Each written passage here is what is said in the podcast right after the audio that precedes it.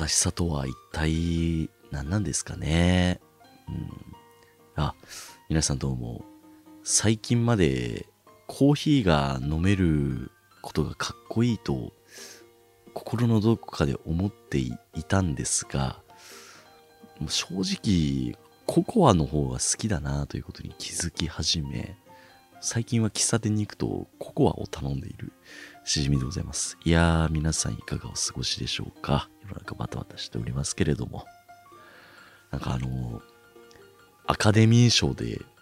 ウィル・スミスが司会者の人をぶん殴ったっていうのですごい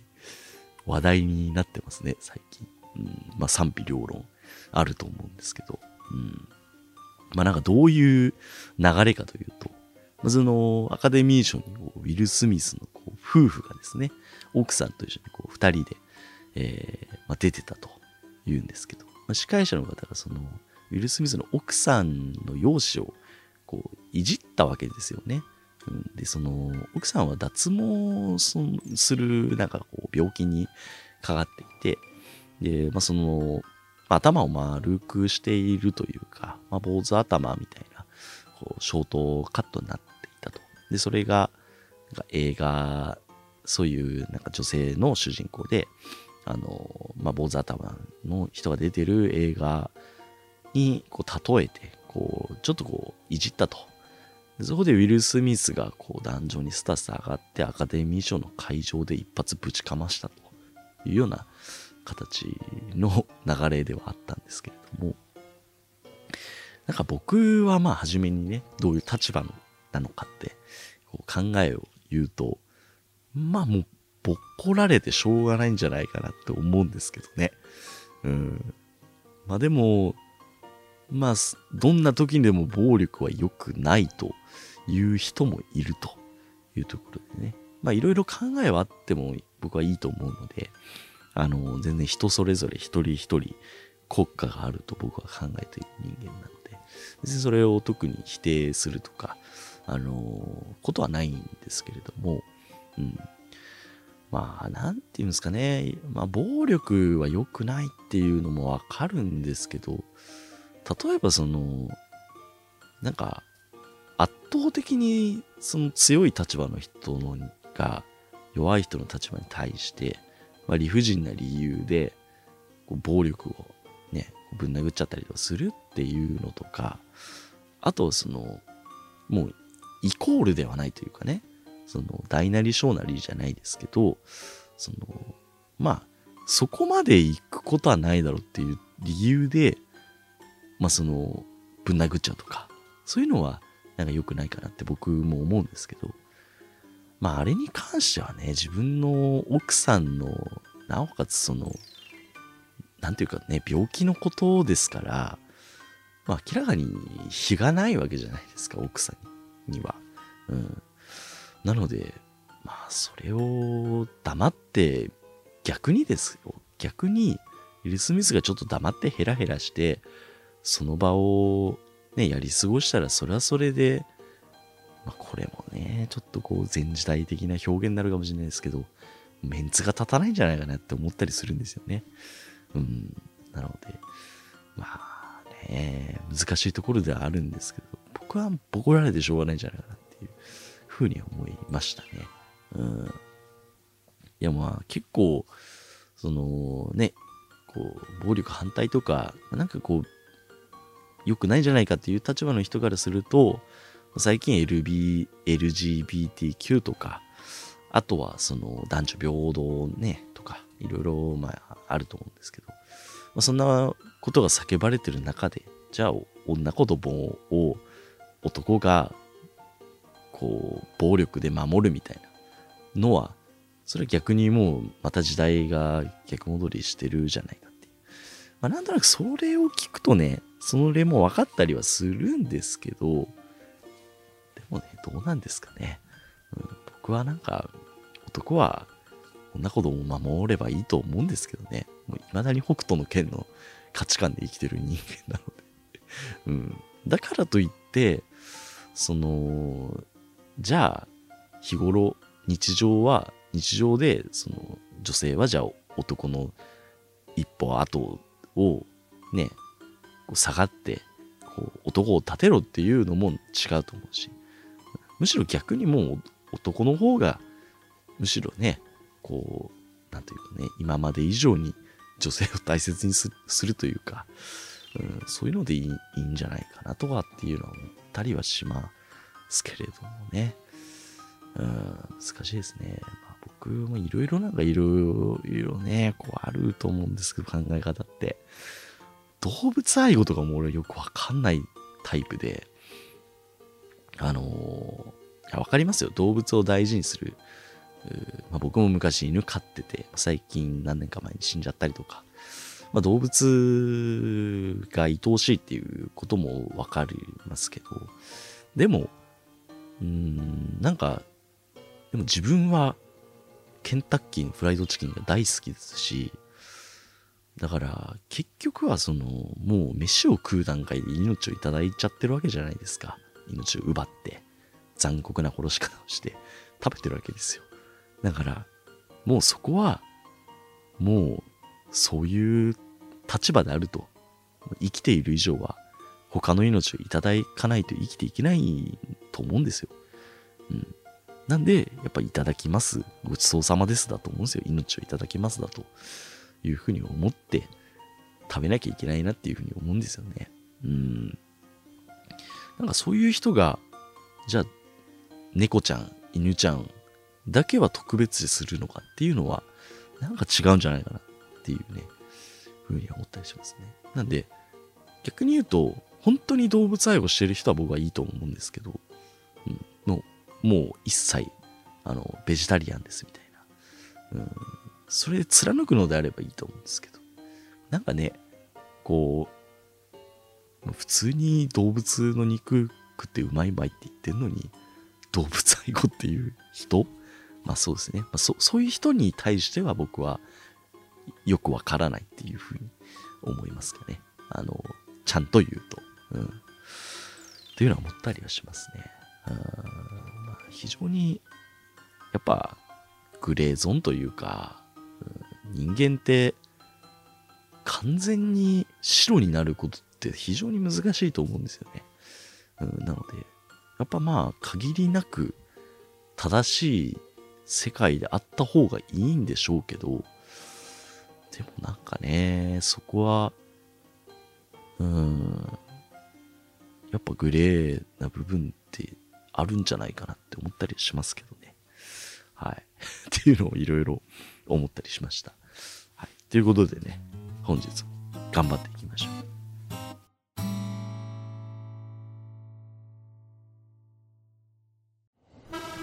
牛つゆはい、月曜お送りしております。最近ですね、僕、春になってきて、まあ、こうね、仕事も別に、まあもともとずっと身が入ってはいないんですけど、なんかこういう年だからなのか、仕事がうまくいってないからなのか、春だからなのか、それとも、たまた恋をしてしまっているからなのかわからないんですけれども、ずっとなんか、うつうつとしているというか、なんかもん、悶々としている日々がこう続いているわけなんですけれども、うん、なんでかなってずっとこう思ってるわけですよ。原因が何なのかって。でね。で、今日、実はその、えー、有給をちょっといただいていて、で、前々から行きたかった整骨院に行ったんですね。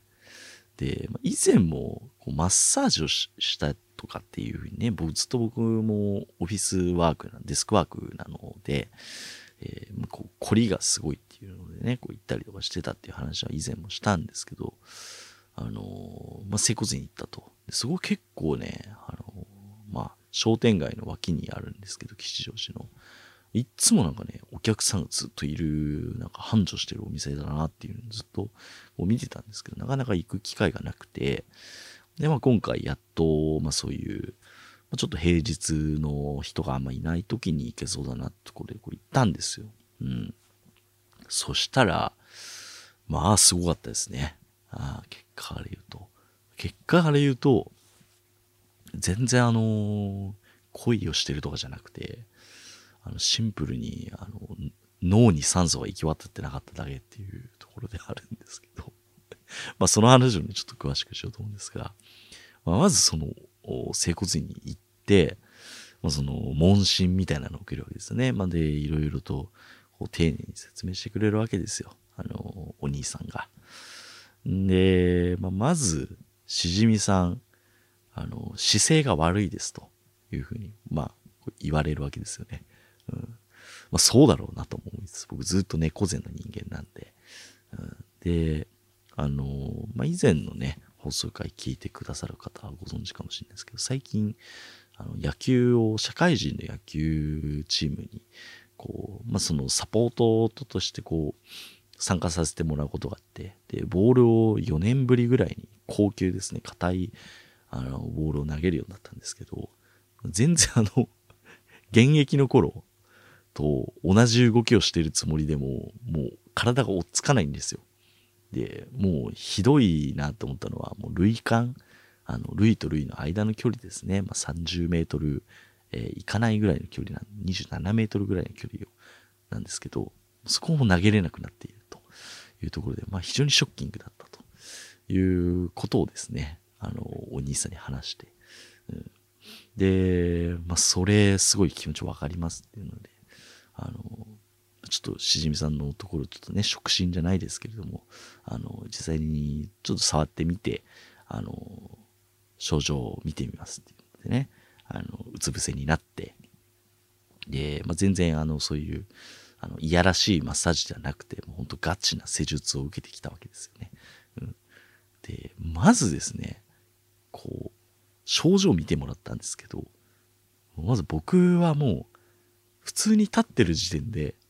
あの、右肩が下がってるらしいんですよね。もう左右のバランスがおかしいらしいんです。で、確かに言われてみると、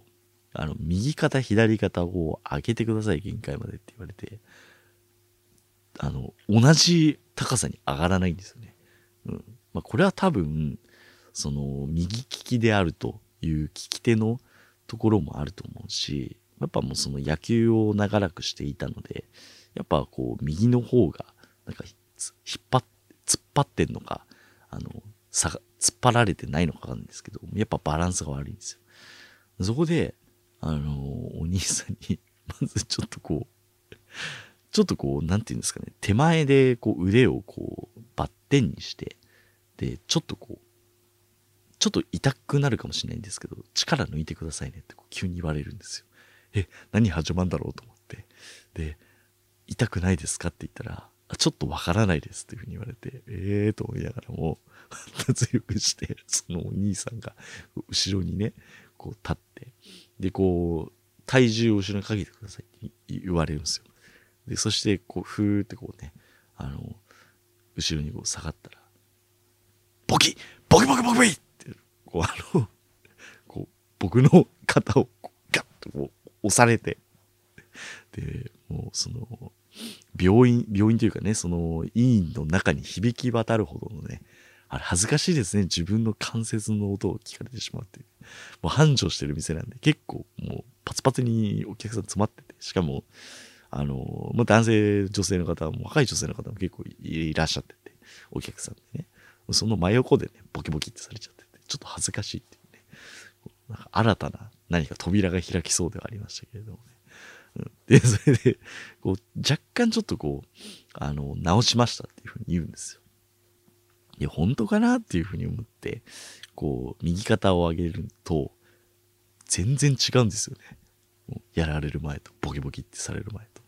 うん、そのボキボキって音はなんかその関節の間にある空気がね、こうなる音らしいんですけれどもね。別にならなくてもそ、その、はめ、はめるというかね、その骨盤を矯正すると、あの、楽になるらしいんですけど。うん、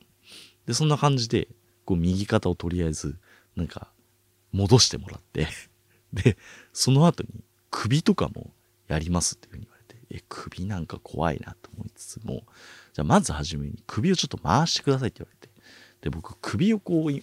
今ちょっとね、自分実際やってるんですけど、あの、回すと、今までは、こうなんか、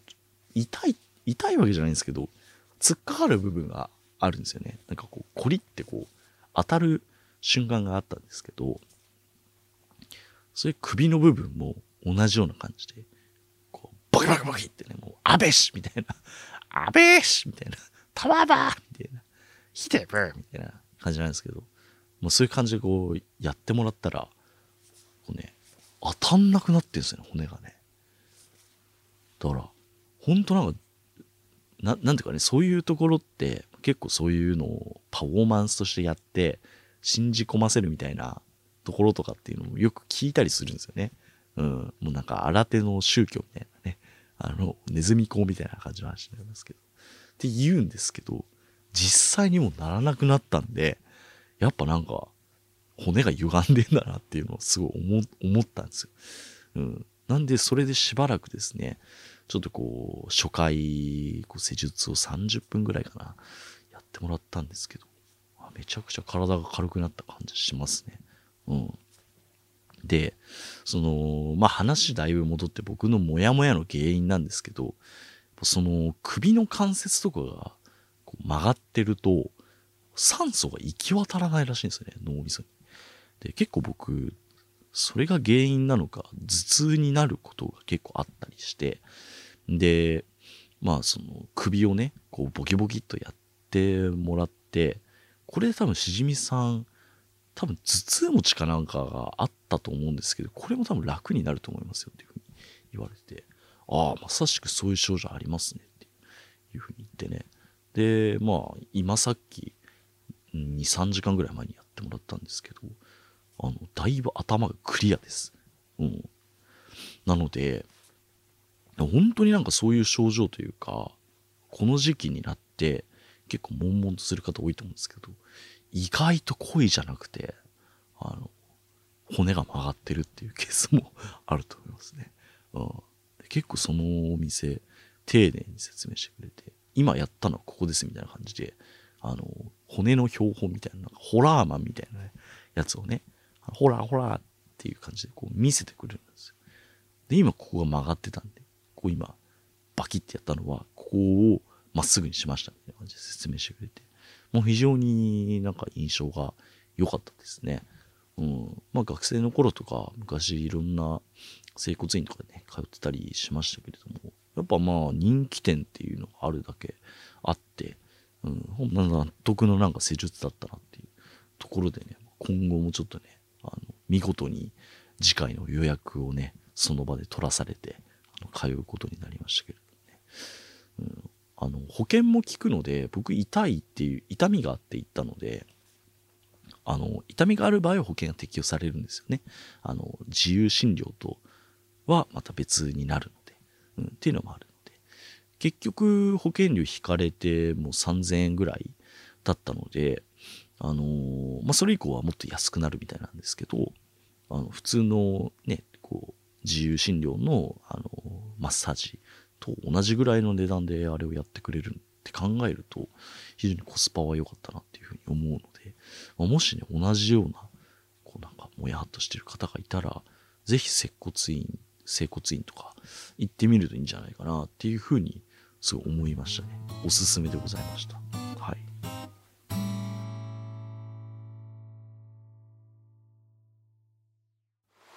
あなたが牛つゆリスナーさんだったんですね私は聞いていません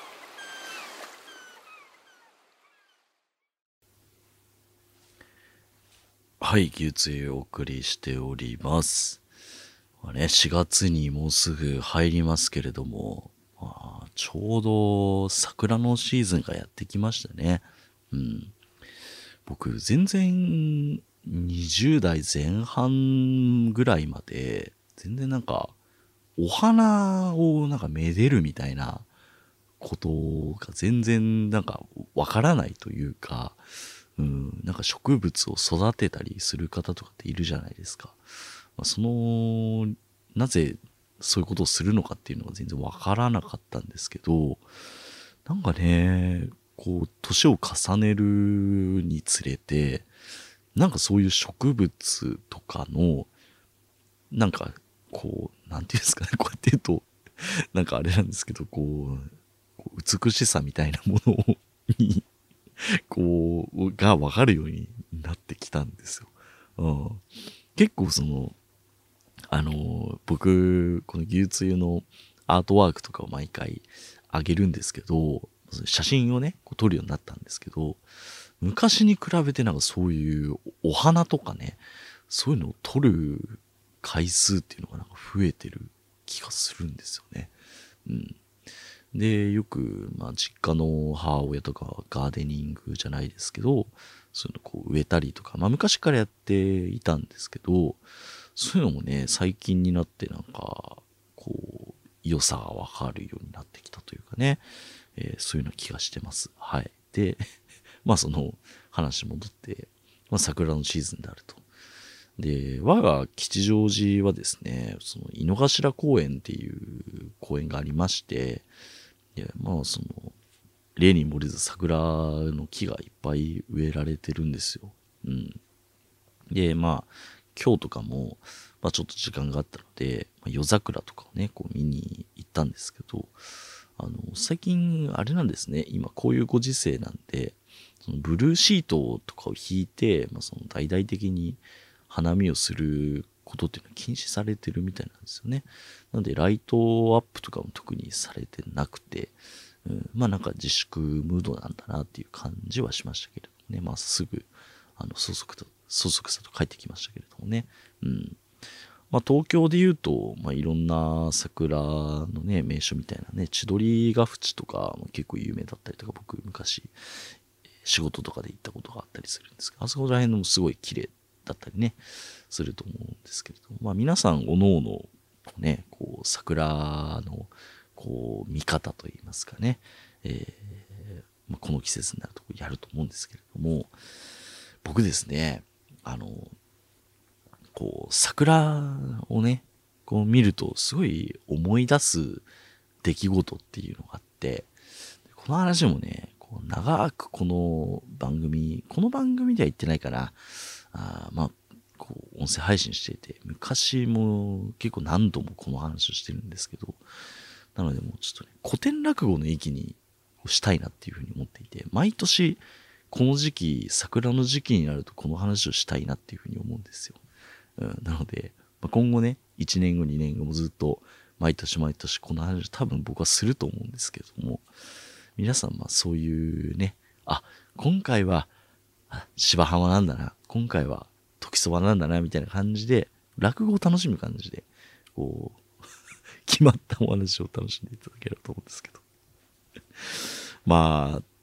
今からそのお話をしようと思います。あの、時はですね、遡りまして、まあ、僕が大学生の頃になります。えー、おそらく5、6年ぐらい前の話になると思うんですけど、当時僕は、まあ、アルバイトを掛け持ちしていて、まあ、予備校の講師のアルバイトと、えー、その大学の近くにあったスーパーの品出しのバイトをしていたんですよ。うん。まあ、苦学生というか、そんな金のない学生だったんで、まあ結構働きながら、えー、大学に通っていたわけなんですが、まあ、そこのスーパーのバイト先に、えー、まあ、TK さんっていう先輩がいたんですね。あの、まあ、こう仮名なんですけども、ちょうど小室哲也と同じなんで、TK さんとするんですけれども、その先輩はすごく、あの、僕のことを可愛がってくれて、まあ、年は1個上で、あの、まあ、地元に住んでいたんですね、その大学の。なので、あの、いろんな、まあ、こう、車とか持ってる先輩だったんで、よくドライブとか連れてもら、連れて行ってもらったりとか、その、まあ僕が当時一人暮らしをしていたので、あの、近くのなんか心霊スポットにとか、美味しいラーメン屋さんに連れてってくれたりとか、まあ本当によくしていただいたなっていう、あの、大好きな先輩なんですけれども、まあ、ある日ですね、ある日というか、まあ、その、しじみくんと、はい、って言われて、まあ、ちょっとこの後、あの僕の車今日持ってきてるから、あの、ちょっと、まあ、なんて言うんですかね。あの、大人のおもちゃが売ってるお店に、と一緒に行ってくんないみたいな感じで誘われたんですよ。ある日。で、その、そのお店っていうのは、まあよく田舎によくある、ありがちなんですけども、都内にいるとね、そのドン・キホーテとかにそういう、まあ大人のおもちゃ売ってるゾーンがあったりとか、まあいろいろすると思うんですけど、田舎だと、あの、丸々、丸々、その、まあ建物全部が大人のおもちゃっていうお店がポツンとこうあったりするんですよ。うん。で、まあ、そこに連れてってくれると。で、なんとかな連れてってもらったんですね。で、もう本当に、その、1階は駐車場、2階は、えーもうそのそういう DVD、で、3階はおもちゃみたいな。まあ、それこそ天下みたいなね。こう、健康食品、健康器具みたいなものがいろいろあったりとかね。そこで僕は、あの、アナルパールっていうものをね、初めて知ったんですけれどもね。うん、あ、なんか、ね、葬式の数珠かと思ったらね、これはアナルパールっていうものらしいみたいなね、いろいろ、えー勉強になったんですけれども。で、まあ、その誘われた時に、実はその、まあ、その TK さんが、あの、実は、あの、兄ちゃんが持っていた、その DVD をいっぱいもらったんだけど、もう持ってても、ちょっとこう、ね、あの、しょうがないっていうことで、十分楽しんだから、これを売りに行こうと思う、今から。っていうふうに言うんですね。で、まあ、DVD がだいたい10本ぐらいかな、5本から10本ぐらいあったわけですよ。うん。で、その、まあその買い取りもしてくれるお店だったんで、そのエロデパートが。で、まあ、これ売ったらいくらかお金になると思うから、もしね、もうその売ったお金で、自分なんか寿司でも食いに行こうよっていうふうに言ってくれたんですね。でその TK さんすごい寿司寿司が好きな 先輩だったんですね、今でも。その方と遊ぶと毎回なんかスシローとか、まあそういう、まあ安い回転寿司ですけれども、そういうところに連れてってくれるというところで、まあね、あの、寿司をおごってくれんなら別に悪い気はしないし、まあ別にね、そんな大学生ですし、そんなね、エッチなお店行ったところで、あの、まあ失うものはないので、まあ、僕も、あ、いいですよっていうことで、あの、時間もあったので、ついてったわけですね。うん。で、その、まあ、エロデパートに着いたわけですよ。で、まあ、じゃあ TK さん、あの、売ってきてくださいっていうことで、あの、じゃあ行ってくるから、まあ、しじ君ちょっと、あの、そこら辺のやつ見ててっていうふうに言われて、そこで、まあ僕はあの、TK さんが DVD をこう売ってる間に、あの、まあいろんな、ね、こういろんな DVD をこう見てるわけですよ。あこんな、こんなプレイがあるんだみたいなね、えーの思いながらこう見てるわけですよ。うん。で、その、TK さんがこう、DVD を、じゃ売りましたみたいな感じでね、こう言って、すっごいあの、なんか、そそくさとね、帰ってきたわけですよ。で、いくらになったんですかってこう TK さんに聞いたんですね。そしたら、皆さん、いくらで売れたと思いますかそのその TK さんが、こうやって、こう、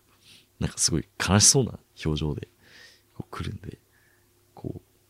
パッてね、その、次の瞬間にこう、TK さん顔上げて、しむくんごめん、全部売ったんだけど、80円にしかならなかったっていう、っていう言われて。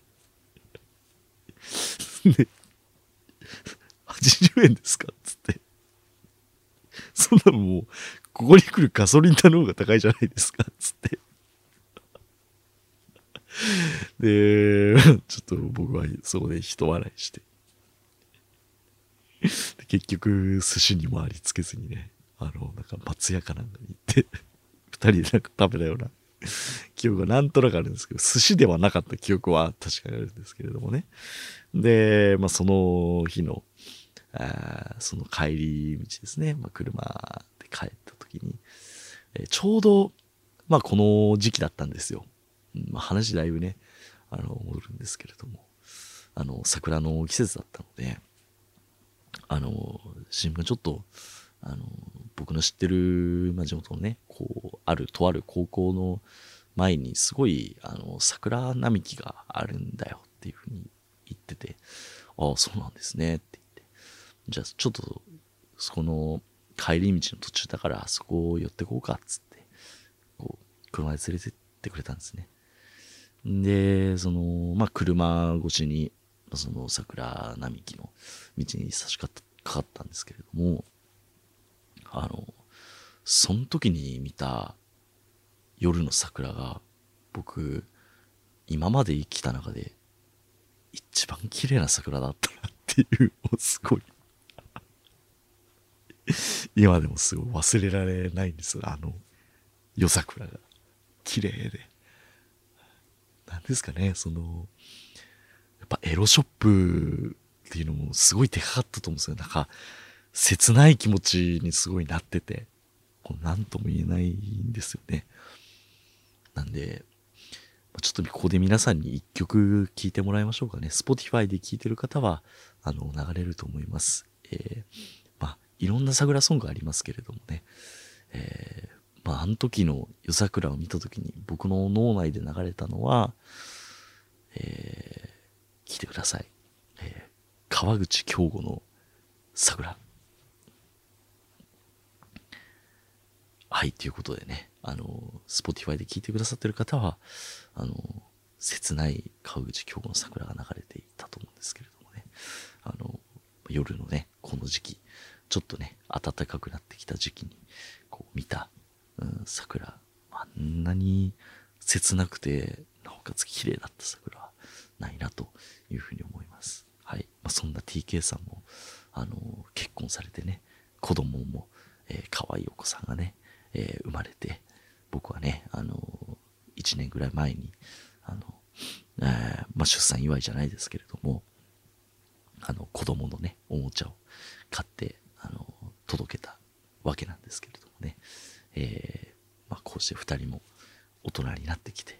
えー、ね、あの、人生歩んでます。はい。そんな、えー、お話でした。このね、古典落語来年はどういうふうに話してるのかなっていうのはすごい思うんですけれども、なんか名前つけたいですね。このお題目にね。うん。まあ、エロ桜というふうな名前にしようと思います。はい。はい。TK さん元気にしてるかなっていうことでね、本日は以上でございます。お聴きいただきありがとうございました。お後がよろしいようで。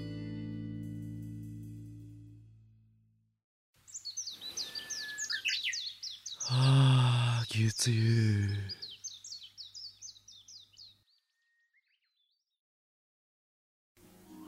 はい、エンディングです。今、ちょっとごめんなさい、あのね、TK さんのあの、ことを思い出して、すげ思い出し笑いをしてしまったんですけれどもね。まあ、いろいろとお話しさせていただきました。えー、なんか、エロ桜っていうのはちょっとなんか生々しいので、そうですね、ちょっとこう落語っぽくするならば、スケベ桜にしましょうかね。うん。これはちょっとタイトルスケベ桜で、えー、いこうと思います。あの、また来年もね、このちょうど1年後を話すと思うので、皆さんお楽しみにっていうところですかね。はい。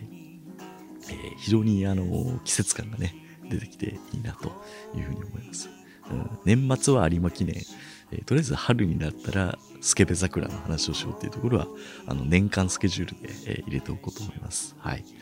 えー、牛通では皆様からのご感想をお待ちしております。えー、ツイッターでハッシュタグ、す、べ、てひらがなで牛ツイートつけてツイートしてください。はい。えー、あとはですね、Apple Podcast で聞いてる方は、えー、レビューの方書き込めますので、そのレビューの書き込み、あとは、えー、Spotify も、え共通で、え星がつけられますので、えまあ何個でもいいので、え思った、え星をつけていただければと思います。はい、えー。ぜひアクションのあるご支援よろしくお願いいたします。